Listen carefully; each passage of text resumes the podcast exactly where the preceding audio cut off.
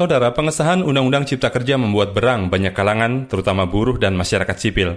Pembahasan undang-undang ini dinilai tergesa-gesa, jauh dari transparan dan tidak melibatkan partisipasi publik. Kelompok penolak Undang-Undang Cipta Kerja menggaungkan protes lewat berbagai jalan. Simak laporan tim KBR yang dibacakan Valda Kustarini. Pimpinan dapat mengambil berdasarkan pandangan-pandangan fraksi di dalam forum rapat paripurna. Cocok. Bisa disepakati? Sepakat kedua. 5 Oktober lalu, DPR mengesahkan Undang-Undang Cipta Kerja. Pengesahan ini lebih cepat dari rencana semula pada 8 Oktober. Pembahasan naskah undang-undang lebih dari 900 halaman itu pun dinilai terburu-buru, kelar dalam waktu kurang dari setahun. Pengesahan yang terkesan tergesa-gesa dan dianggap tak transparan ini memicu kemarahan berbagai kalangan, terutama kelompok buruh yang merasa dirugikan dengan substansi undang-undang itu. Ribuan buruh bersama masyarakat sipil, mahasiswa hingga pelajar menggelar unjuk rasa di berbagai daerah menyuarakan penolakan.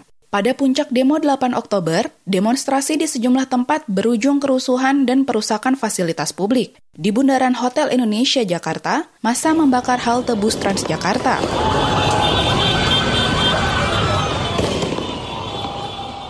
Menteri Koordinator Perekonomian, Airlangga Hartarto menuding ada aktor yang menunggangi aksi demonstrasi. Dalam wawancara di kanal YouTube CNBC Indonesia, Airlangga menyebut aktor tersebut berasal dari kaum elit dan intelektual. Namun, Ketua Umum Partai Golkar ini menolak membeberkan identitasnya.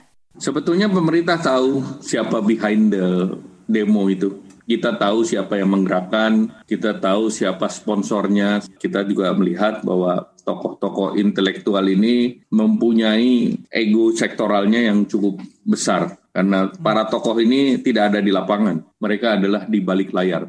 Tudingan Erlangga ini dibantah kelompok buruh. Sekjen Federasi Buruh Lintas Pabrik, Dian Septi menyebut pelaku perusuhan bukan dari kelompok mereka, ia justru balik menuduh aparat melakukan provokasi dengan menembakkan gas air mata saat masa beraksi damai. Jurnalis kampus pun menjadi korban kekerasan aparat.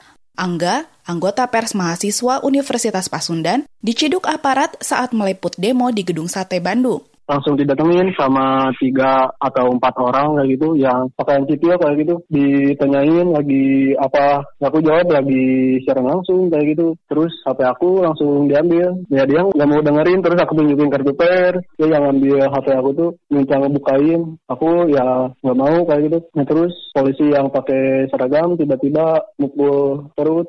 Kelompok penolak UU Cipta Kerja tak hanya berjuang di jalan, tetapi juga di media sosial. Salah satunya diinisiasi oleh LSM Anti Korupsi ICW. Metode kampanye lewat daring ditempuh sebagai cara lain menyuarakan protes, mengingat situasi masih dibelit pandemi. Berbagai tagar seperti mosi tidak percaya, jegal sampai gagal, dan tolak Omnibus Law memuncaki topik populer di media sosial Twitter. Peneliti ICW, Tibiko Zabar Pradono situasi pandemi saat ini memang membuat publik terbatas ruang geraknya gitu kan. Seperti ini kita kemudian menjadikan media sosial uh, menjadi salah satu alat untuk menolak RUU Cipta Kerja Omnibus Law yang kemarin sudah disahkan gitu.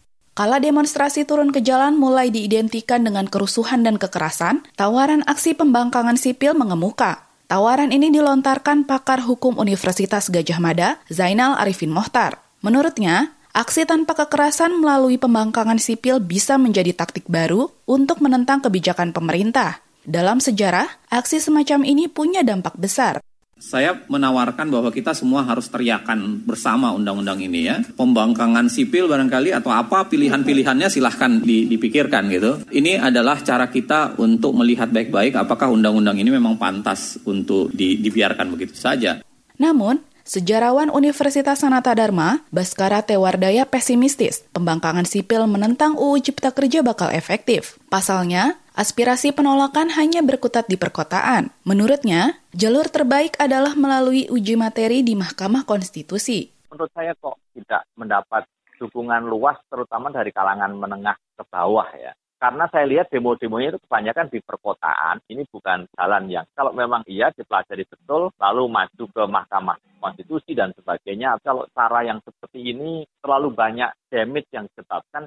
Saran Baskara ini yang tampaknya bakal dijalani oleh sebagian kelompok buruh seperti Konfederasi Serikat Pekerja Indonesia KSPI. Uji materi dan uji formil Undang-Undang Cipta Kerja rencananya akan diajukan ke MK, kata Presiden KSPI, Said Iqbal. KSPI juga meminta DPR melakukan uji legislasi terhadap undang-undang itu. Undang-Undang Dasar 1945 memungkinkan DPR melakukan pencabutan terhadap undang-undang yang sudah disahkan melalui pembuatan peraturan perundang-undangan yang baru. Itu yang disebut dengan legislative review terhadap produk undang-undang yang mendapat perlawanan keras. Demikian laporan tim KBR, saya Valda Kustarini.